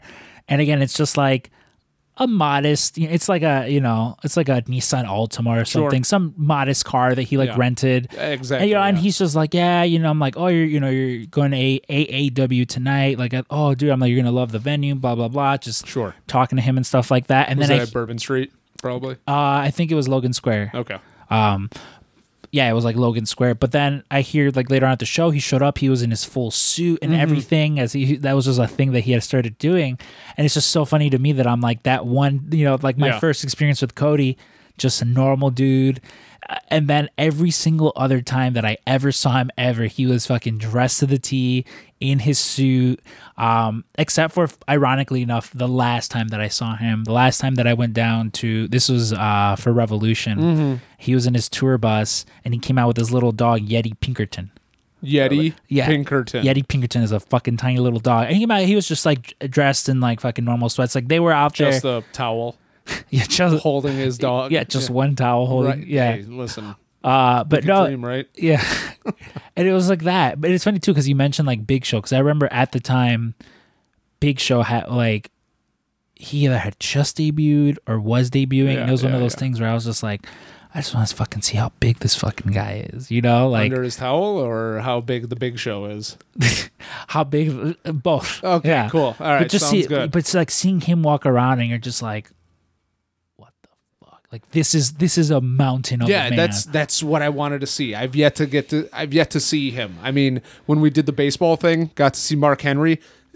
Guy's a school bus. I mean, it's awesome, and he's he is the world's strongest man. Yep, yep. I mean, you know, I mean, let yeah. But as, sure. as another thing too, though, like again, in like when when we were hanging out at the the hotel when I was like at the Revolution, because again, this is when they were doing all the shows out of uh, Daily's Place. Mm-hmm. And so we're in the lobby hanging out. There was me, Taffy, Jeff Jones, um, and Scorpio Sky. And wrestlers would come by. People would all, you know, come by. Dustin Rhodes, also someone. The man's giant. yep. He is fucking huge, Yep. and it's great because like Goldust never seemed like he was a big man. Well, I mean, he was in the Attitude Era where everyone's huge, which is you know amazing. But uh, uh, yeah, Dustin uh, Rhodes is uh, an animal. He's huge, and that that's one of the awesome things about when when the wrestler comes in and you're like, holy shit, that's fucking Goldust, and then you're like, holy shit, why is he so tall? Like. I've been watching him on my smaller TV with other giants, and he seems normal. And then you realize, like, wait, I'm five six, and he's six six. What the fuck is going on? the one person that I I was bummed out that I didn't get a picture with that he recently passed is Scott Hall. Like he was mm-hmm. I was in New York that week Sure. when he was at the shop because I remember I forgot who I asked, but I was like, "Can you just Photoshop my face?" I think I was like Photoshop my face over like Andrew or someone because I was or like Andrew or Nick. I was like someone who you know I was like it'll be easy because they've also got glasses. Sure. It might have been Elisa, and Hold then on, how do you want them to Photoshop it when they have glasses? Like they're just gonna cut their face off and didn't make sense to me. I don't okay. know. Yeah. All right. Yeah. I thought you were gonna start using the stamp tool to bring in your eyes, like just Yeah. and then some amalgamation of two different people. Uh, but then they wound up like photoshopping my face over every single other person. And now we're talking. yeah, but I and I'd only ever met him, him and Kevin Nash. I met them once together at a C two E two Mm-hmm. where, um, they were like just walking by, and I was just like, Yeah. I was like, oh shit, and they were Giants. just, yeah, they were just like, how's it, how's it going, brother? How's it going? You know, just fucking. I'm like, it's fu- like it's Yeah. fucking, it's going, man. Just you know, eating the sandwich, bro. Having Uh, these nachos.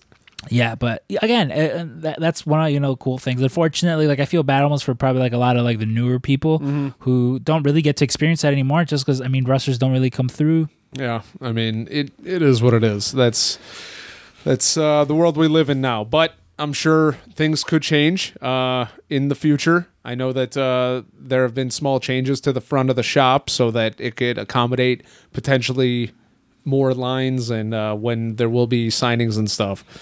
But um, yeah, I don't know when it's going to occur that we have uh, wrestlers back in, but we're we're ready for it.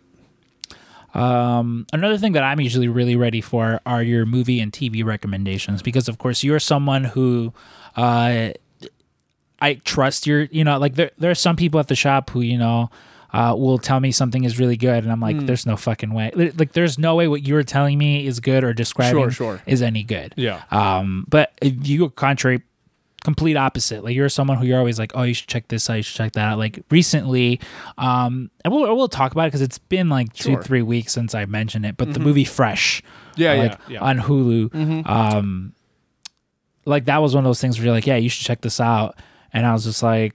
All right, sure. And like, you know, again, in like being with Veronica, I was like, oh, I really want to watch this movie fresh. She's like, oh my God, me too. My friends are talking about it. And I was like, well, Eric recommended it too. So we got to Yeah. fucking check it out. What are you currently watching right now? Uh, well, I'm watching. Let's see, on uh, Apple TV, we've been watching uh, The Servant, which is terrible but fun at the same time. Uh, you end up like hate watching it, and luckily for us, it's only 30 minutes long. So by the time you start getting pissed off at it, it's basically over. And then it leaves you on a cliffhanger. So you're like, So like Oh, it's like me. Wa- it's like me watching WandaVision. I I suppose. I mean, I yeah, I I put Felicia through the whole ringer of uh the Marvels, and she Marvel. Or, I'm sorry, uh, Wandavision. Not not so hot. It was kind of boring for the both of us. But uh, another thing that I'm watching is Severance. I don't know if you've heard of Severance. It's also on Apple TV. It's Apple. It's the one with fucking uh, what's his name? Adam- Uh, are we having fun yet? From uh, Party Down. Yeah, I, uh, I don't know what his name is. Adam Scott. Adam Scott. Yeah, that sounds about right. Whitest name ever. Hey, never trust someone with two first names. Ex- Yeah, sure. That's I I live by that rule. But uh no, it's it's actually kind of an odd way it's difficult for me to explain. So this guy has his memories severed from his uh he has like a 9 to 5 job and he has his life. So they separate his 9 to 5 memories from his current life. Okay. So that when you're at work, you have no memories of your of your outside self. So as to make you be more productive, I would assume. But uh you know, something happens, one of the guys gets out, he starts remembering stuff, and then shit gets awesome. So that's only like six or seven episodes in, and it's a real, uh, it's, you know, cliffhangers galore, makes you wonder what the hell are they doing in this place? Why is everything happening? That's been a lot of fun. So, Severance and Servant uh, have been good. Just finished uh, Boardwalk Empire, second time around. Um, it was Felicia's first time around. Took us uh, couple months to get through because it's what five seasons, ten episodes a season, blah blah blah. But uh, Steve Buscemi is incredible. Fucking love that man. You need to get some Steve Buscemi art in here. But uh, and you know, I would love to see him as a Marvel character. You know, who who would you have Steve Buscemi be? Steve Buscemi could totally be in there as like fucking like cause he's because he's older now too. Like I recently saw there was like the the like not recently when I would have whenever it would have came out the King of Staten Island Judd Apatow's movie. Okay, never saw that, but yeah, I, I know it's not about that it. it's the one with Pete Davidson for sure. I wasn't gonna watch it, but please. But like seeing him it. in there was one of those things where I was like, huh, like he was in that movie. Yeah, but it, yeah, because he he plays one of the volunteer fire, or he plays one of the firefighters. 'cause, Right, right, you know, right. Mm-hmm. Bill Burr plays a firefighter, and of course, Bill, you know, Steve Buscemi in real life used to be a firefighter during Really? nine. Yeah, dude, he's someone who during 9-11, this motherfucker suited up, like just showed up to his local fucking firehouse, suited up, and fucking went. Like he he runs like some like I think still to this day because I know Kevin Smith is partaking in it, like some charity for like volunteer yeah, firefighters yeah. and things like that. No, Steve Buscemi is the fucking man. Like he is someone who, yeah, when all that shit was going down 9-11, just showed up and was like, yeah, like I used to be a firefighter, so It's amazing. like Can you imagine burning building? Help me, help me. Steve Buscemi breaks the door down. Uh, I'm okay. Is there anyone else behind you that could carry me out? because I don't know if you can be able to carry you imagine me. he like brings Adam Sandler with him, and he, you're, you know, they're just like, "Help me!" He's like, "Ah, "There's a fire." Yeah. Ah. Enough with the bad jokes. Just help me. That- Point the direction. Never mind. They start fucking crawling towards the fire. Yeah, Um, exactly. Yeah, dude. I mean, I feel like, He could be like Morph. He could be an X Man, like an older X Man. dude, he could be Professor Xavier. No, Yeah. come on. He's he's a, you know he's a gangly guy. I think I think Morph would actually be perfect for the man. Well, that's the thing that I so uh, the one thing that I like now with like the Marvel shows in particular. So I just uh, just yesterday, um, uh, well, yesterday for uh, today for normal people, Of course. uh, the first episode of Moon Knight dropped, and uh, it's one of those things where I was like.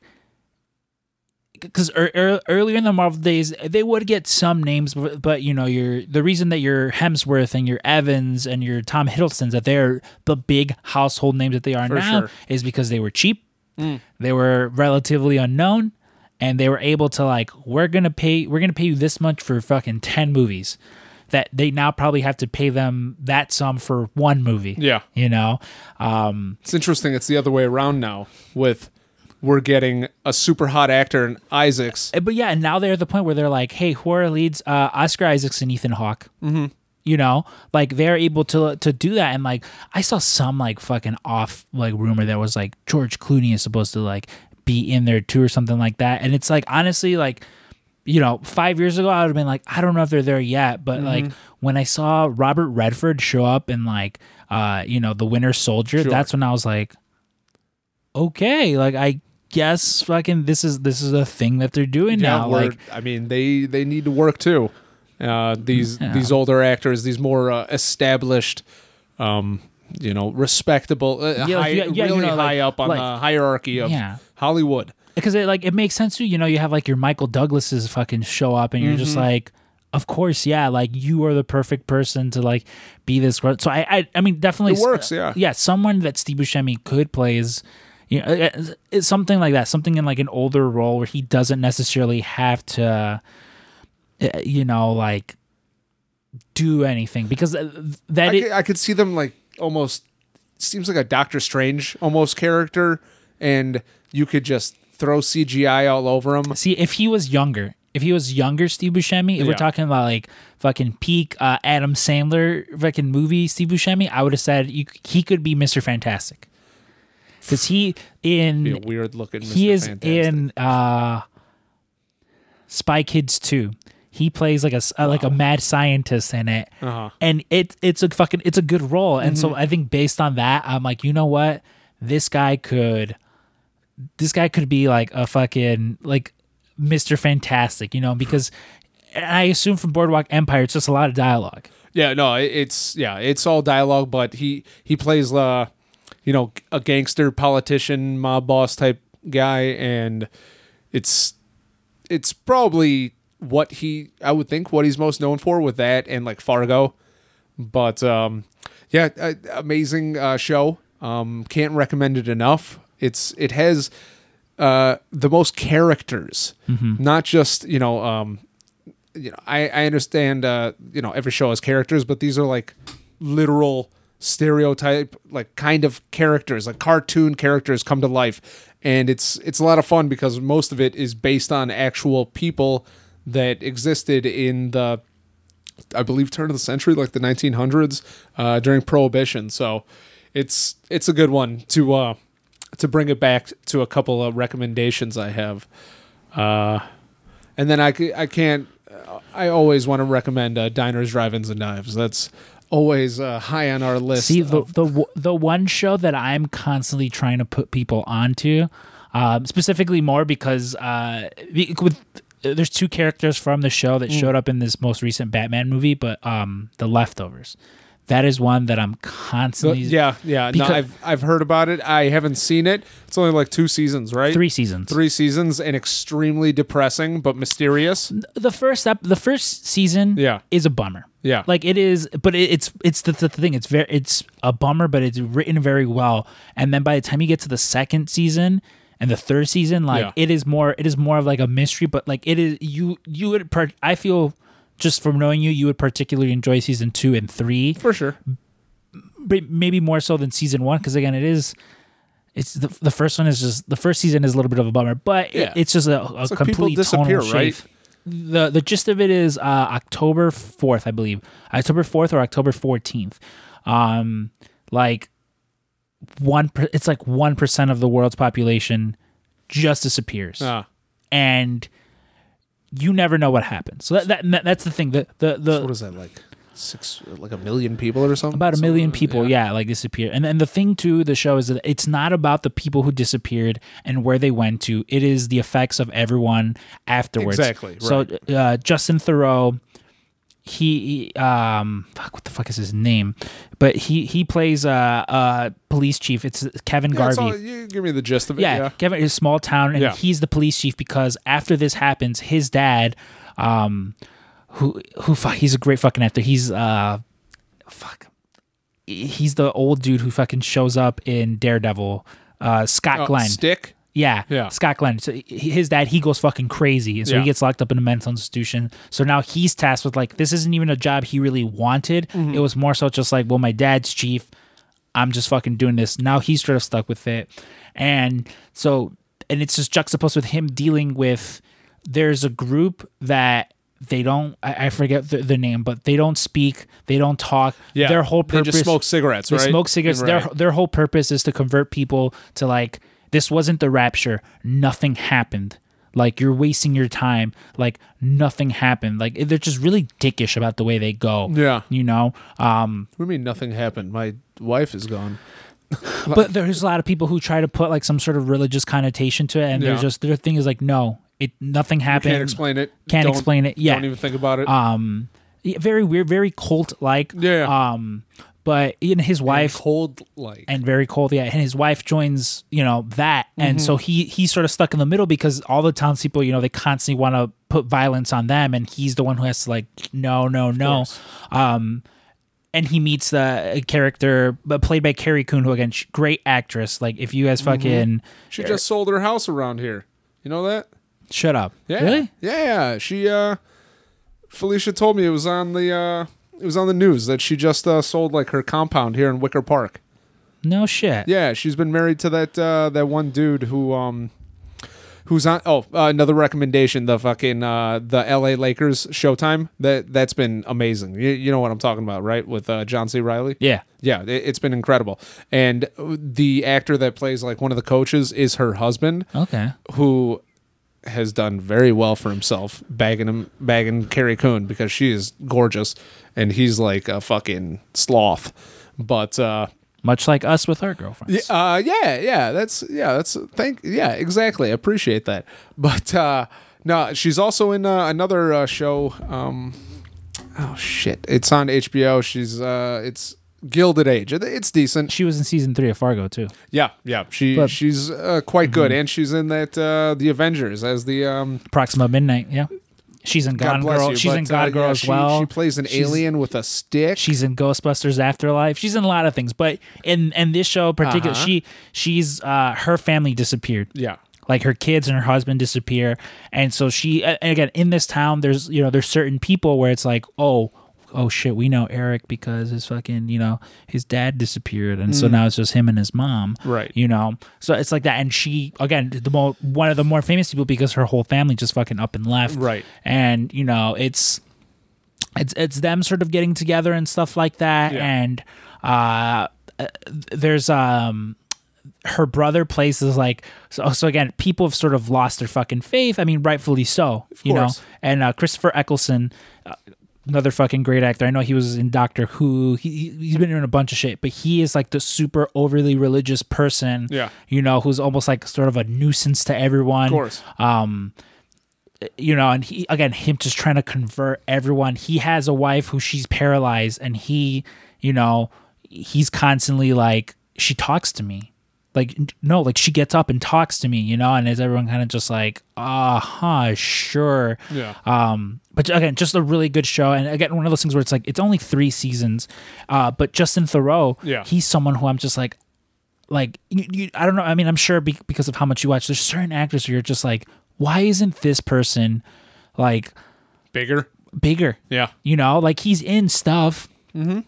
He, I know he he does a lot of writing. Like he did some writing for the first Iron Man. He did some writing. Did he? yeah, for Zoolander. Like he, he does a lot of writing stuff. I remember he was in Star Wars in fucking the the shitty Rian Johnson one. Mm-hmm. And I remember I was so excited because they were like fucking. I was like, all right, my boy Justin Theroux's and this. Let's fucking go Yeah.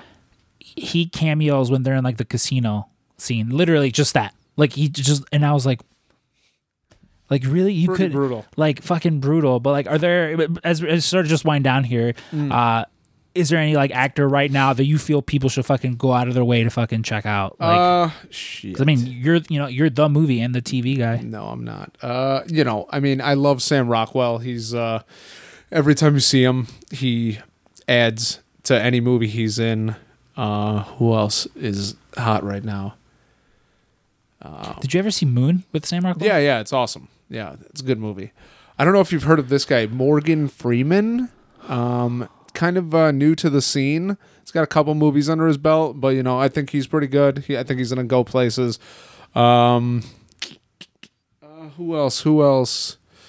You know, there's uh, Jack Nicholson. I don't fucking know. I mean, listen. Uh, beyond the recommendations I gave, everyone's doing great right now. You know, we just had that ridiculous uh, Oscar bullshit happen, which you know we don't know if it's real or fake or whatever. Can you imagine? Can you imagine Felicia making you look like a fucking idiot to the entire world for Mm. two years straight, and then still fucking running on stage, running on stage to fucking slap someone who made a joke at her, ex- a comedian who made a joke at a fucking award show, yeah, and then fucking crying later on the night and saying you were defending your family. yeah, it's rough. Um, and and the worst is it it sucks for the the Williams sisters and the actors that played them. Quest that- Questlove was the one who's who was being presented this award as Will Smith did all that. really? Yeah, he, I- he yeah he had just won an Oscar for, uh, I mean something music related, obviously. Yeah. And then what? They had to cut the commercial or something after that happened, and then we never get to see Questlove. Get I'm a- not sure. I didn't watch, but I know it, was one of those things. Yeah, But no, I mean, like I was saying, they they took the spotlight off of, you know, all these people that are working hard to make a good movie. And you know, I'm not going to put it past Will Smith. I'm sure he was incredible as uh, as the father of the two daughters. But it just sucks that they took away from the the people that really worked hard and wanted the spotlight versus, you know, another fucking actor bringing everything towards him, and then everyone deciding to give him a standing ovation for some fucking nonsense. So it's it's too bad. Uh, it's great television, but um, you know, Everything I'm sure well- it won't be happening uh, ever again. I'm sure there's gonna be, I don't, I don't, uh, a fucking fence around the stage now that he has to climb over or something. Or I'll tell you what. Next time, just have Dwayne the Rock Johnson. They had the wrong Rock up there presenting go. because Yeah. you have that guy. That that guy would have said anything, and he would have just been like, "You're right, Rocky. You're, so funny. fucking, you're fucking right." Hair. All right. Well, fuck Eric. You know, thanks again for, for coming back on. Thanks for having uh, me. No, for sure. Uh, again, you are the movie guy and stuff like that. So of course, uh, you know, we'll uh, I'll have to bring you on for for an episode of Scrump Family Video. For sure. you we know, didn't so even can- talk about the Batman and how it put me to sleep. But that's for another time. That is for another time. Yeah. Uh, any final words before we get the he double hockey sticks out of here? Well, I got a hockey game uh, tonight, uh, and I hope to throw a W your way. Yeah. And uh, you know, Listen, thanks for having me. Thanks for listening. I hope I didn't uh, bore everyone listening, but uh, it's always very nice to come on and uh, talk. yeah, and listen. Hopefully, we'll be seeing you in a new, uh, you know, YouTube mini series soo- sooner rather than later. We'll have more on that later. But uh, you know, Okay. thanks. Uh, thanks again, Eric. Thank you.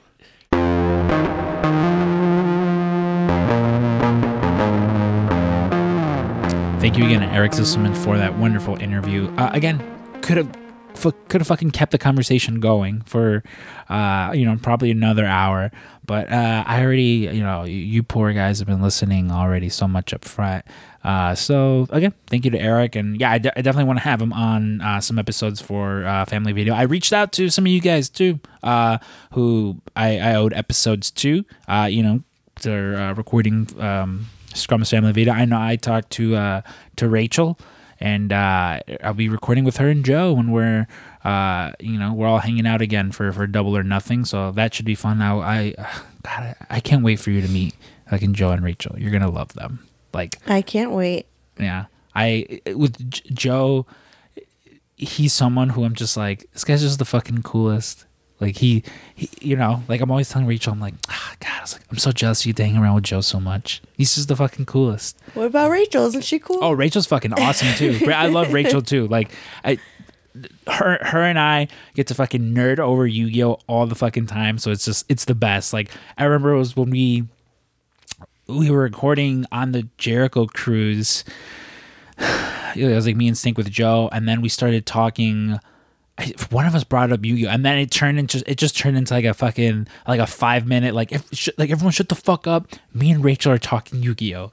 Uh, so yeah, lo- you know, love Joe, love Rachel. Um, so yeah, can't wait to can't wait to see them.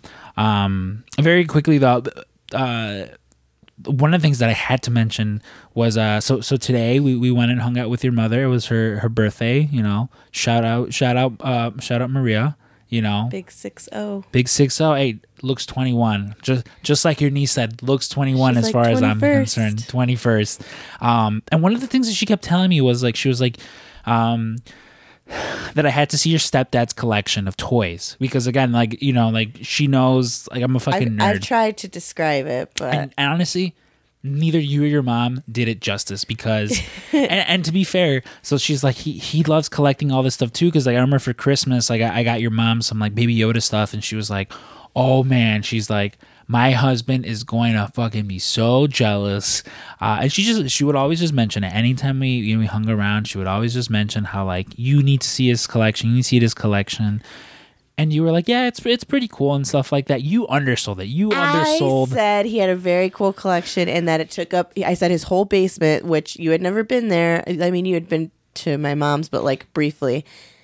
I said the whole basement. And he has a room, and then he has a bedroom full of straight comic books, like boxes and boxes and boxes. I said that. so we're about to leave and you know she's like oh you know uh, sh- you know show him your room show him your room and your stepdad's like he kind of looked like ah He was like moping around. He's having a lazy day. yeah. And that's why i felt about it and i was like no. I was like it's all right man. Like you know just show me next time. He's like no no no. Like i'll, I'll show you now. And i'm like okay. And so we go down we go down the stairs and right away there's like this little shelf a little shelf two it's like two or three little shelves with just like random things. Like he's like oh this is it. And i swear and i literally thought that was everything. And i was just like oh cool, like very underwhelmed. I was like, is this what he's been fucking talking about? Like, it's cool, but like, and then he opens this room. I It was still quite the collection in the basement, though. no, but like literally when you walk down the stairs, like right to the left. Oh, this. Oh, okay. Yeah, with he was, little yeah, like the little. That's something. I was like. I was like, this is fucking it. I I talk about it all the time. We talked about it in this interview with Eric, where he describes the office for you guys. Um, his first time, so he describes the office for you guys, and I talk about all the time here. My the the massive collection of toys, and I will be uh, I, I will be doing some something in here so you guys can fucking see. Because right now, I think Clifford Fraser and Jesse Kohlenberg are pretty much the only patrons who have seen The Office. Um, But uh, he opens the door, and holy shit! I so again, I talk about I was like, if I die, all these toys would be here with me. My office has shit. It has fucking shit uh, on it. Like the amount I was immersed, fully immersed in a giant room full of fucking toys. You had your fucking Alien and Predator figures. You had your horror figures. You had your Marvel Legends. You had your DC Walking figures. Dead. Your Walking Dead. He had Spawn figure. Like he had so much shit, and I'm just like, I'm about to like convulse and start fucking foaming at the mouth. It's just how much cool shit. Like I'm looking at everything. You know, he has his fucking his his display cases full of. Sh- I'm looking at everything. I'm like, holy shit, this is so fucking cool.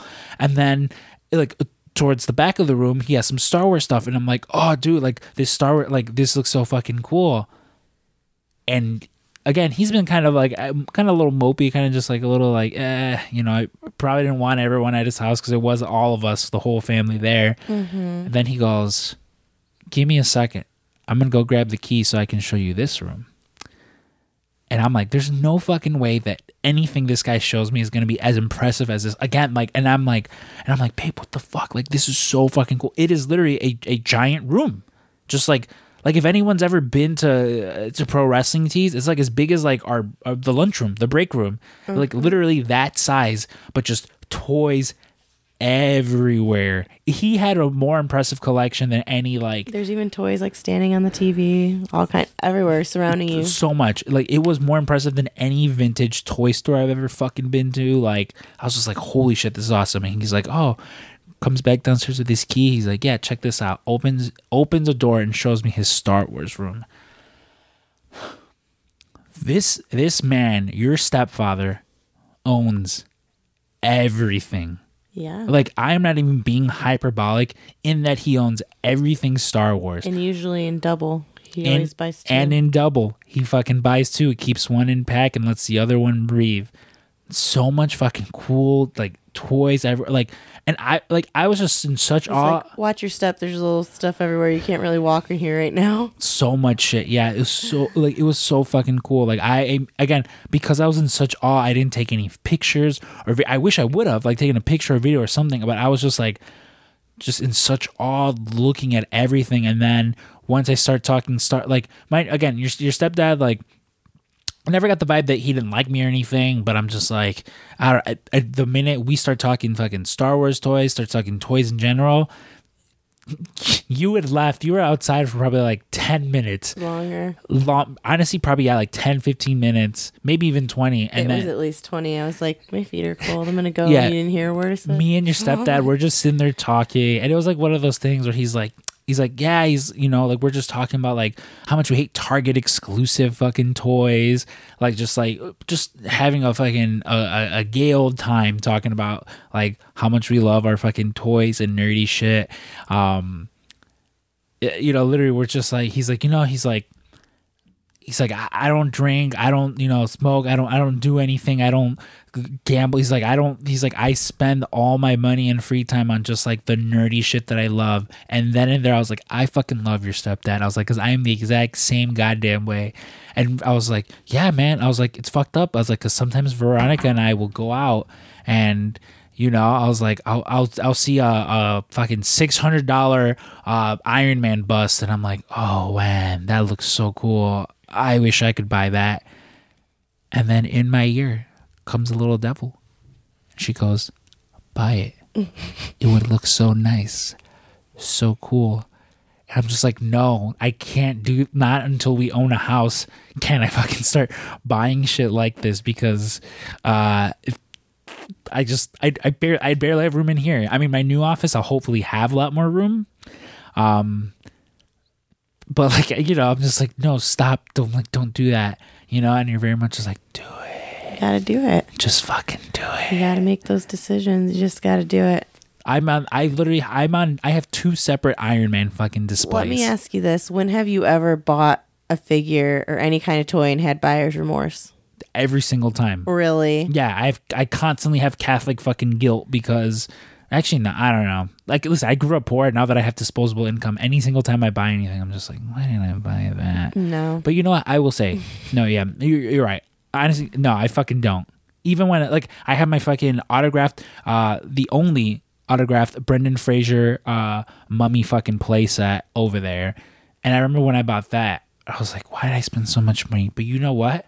Right next to fucking that is my Effie award with my fucking actual Effie award and my certificate uh, for it. So I don't regret it. I'm someone again like if it makes me happy, I'm gonna fucking buy it. Like Yep. I just I started buying old Eddie Guerrero figures because I never got to when I was a kid. And you know what? Call call me the devil for encouraging you, but it could be worse. I could be one of those nagging girlfriends. It's like, why are you spending your money on that? Don't do that. Like, no. We both work for our money. Spend it how we want. I fucking I love you. Um much like I love the patrons of this show, uh, of course, uh, you too can become a patron for as low as uh, five bucks. Uh, we're at patreon.com forward slash PWTcast. Again, this month, um, I'm going to fucking force you to sit down and we're going to record some fucking spooky conspiracy theory shit and to bring back Scrump and Stakes Detective Agency. I know Mark said he wants to uh, do some Go Go Scrump and Stank stuff. So that but uh, again and that that is for the $10 and up tiers again if you just want to hear some fucking movie reviews from us um patreon.com forward slash pwtcast sign up for the five buck tier this month there's several fridays uh in the month so you'll be getting an additional one because normally it's only about four that you get again so this month it'll be sonic the hedgehog beyond the mat mad max fury road sorry to bother you and then uh, our uh, review of universe that uh, trevor and, and juan we've been doing uh, jay and silent bob strike back. So uh, yeah again all those for as five bucks a dollar a week. And you know you get the uh, some fun content. Um but yeah if you want to sign up for that you can uh and an- another perk is uh, i give a shout out to them because again i do appreciate all those people. Like um you know it- it's i'm never gonna get rich from this and that is totally fine as it's never been my goal to ever get fucking uh rich and famous from this i don't expect to ever be you know You the- are rich in a sense. You have these people that friends of the show that love. I listen. I genuinely no. I genuinely I love the people that that support the show that listen to the show. A lot of these people, like earlier earlier in the day, I was talking to Steve Feast. Um, you know about he's like, yeah, him and his wife want to come, you know, through to Chicago, and I'm like, dude, fucking yeah, like let's fucking, you know, like if you do, let me know. I'll give you the fucking tour. You know, bring probably fucking sit down here and record something with him. You know, uh, so many fucking cool people that I've gotten to meet through this. Um, and again, genuine like friendships. I I know I, I'm not uh, on social media. I'm not always just the most talkative person, you know. But I, I do try to keep in contact with these people and, and talk to them because again, um, like I have a full time job, uh, so it is sometimes hard to get this stuff done. But to me, this has never felt like a job. This has always felt um, like a genuine passion of mine, and that's because this is something I'm genuinely passionate about. You know, the amount of times it's like, sorry, I can't do this. I got to go record a podcast, and sometimes people would like scoff at me, and it's like, I don't care. Like. I want to sit down and fucking, uh, you know, nerd out over fucking Mad Max Fury Road Yeah, because you got a problem with it? Beat it. yeah, beat it, you fucking nerds. I say that as a, you know, uh, stare at my fucking nerd office. But no, it is something I genuinely like. And again, um, yeah, I just, I appreciate all the support, you know, because, um, every week I'm convinced I'm going to look at the downloads and it's going to be like nobody, li- it's just going to say LMFAO with like a bunch of O's, you know, it's going to be like only Mark listened this week. And I'll be like, well, at least tells, Mark, It tells you who listens. no, Oh, no. I was like, what? no, you know, in my mind, that's gonna be a message from you know, from them that's like uh, you know LMFAO with a bunch of O's. It's like you think people still listen? Ew, only Mark listened this week, not even Veronica. Um, but you know, again, I, I do appreciate all you guys. So I want to give a huge shout out to all you guys because again, without you guys, you know, you guys help keep this thing running. Uh, so a huge shout out to Clifford Frazier, Jesse Kohlenberg, Mark Villanueva, Joshua Davis, the Invincible Man himself, Ryan Mears, uh, R. Manuel Flanagan, Jonathan Mayer, Hot Topic Joe, Ryan Crossley, Taffy, Vivian, Anthony Torres, my Godfather Jesus, Shout out Jesus. Shout out Jesus. Good old B. Dornick, uh, Katie Fabe, Steve Fees, Rachel, and of course, uh, Michael. I'm no longer call him Stupid Michael. There's a stupider Michael out there, and you guys can piece together who that is. Um, so yeah, this has been a little bit of a longer episode, but hey, it's uh, episode 140, so we're celebrating something, I guess. One or the other. Um, but yeah, just uh, again, thanks to everyone who stuck around, who stuck around this long. Because again, 140 episodes. I didn't think we were gonna make it to 10 episodes. I was convinced, you know, I was gonna convince Dave was gonna be like, yeah, 140, no fucking way, I'm out of here. But I think he stuck around for like 120, 114, I believe, was actually how much he stuck around for. Um, and so yeah, thank you. You guys, a lot of you guys have stuck around for that much. It's been almost three years, I think, of this. No, maybe. I don't know. Yeah, right. Didn't you say you started early 2019 or? Probably. Listen, I I am like Dr. Manhattan. Time doesn't work the same for me as it does for all you guys. Reference you don't understand, babe. yeah. But some people will. Ryan Crossley, he knows exactly what I'm talking about. No, Ryan Mears. Maybe Ryan Crossley. I don't know if Ryan Crossley's ever how how much of a Watchmen fan that he is. Uh, we'll talk about it when he comes on the podcast. Uh, but uh, thank you again, everyone. And uh, like I said, patreon.com forward slash PWTcast. And uh, for this week's episode, I've been Scrump. And I'm Veronica. And is- don't go around fooling anyone. It's not April Fool's anymore. Babe, that's not how this goes. This is a friend of the show, Kenny Omega. Kenny Omega here, friend of the show. We've run out of things to say here at the PWT cast, and so I must bid you adieu. Goodbye and good night. Bang, bang.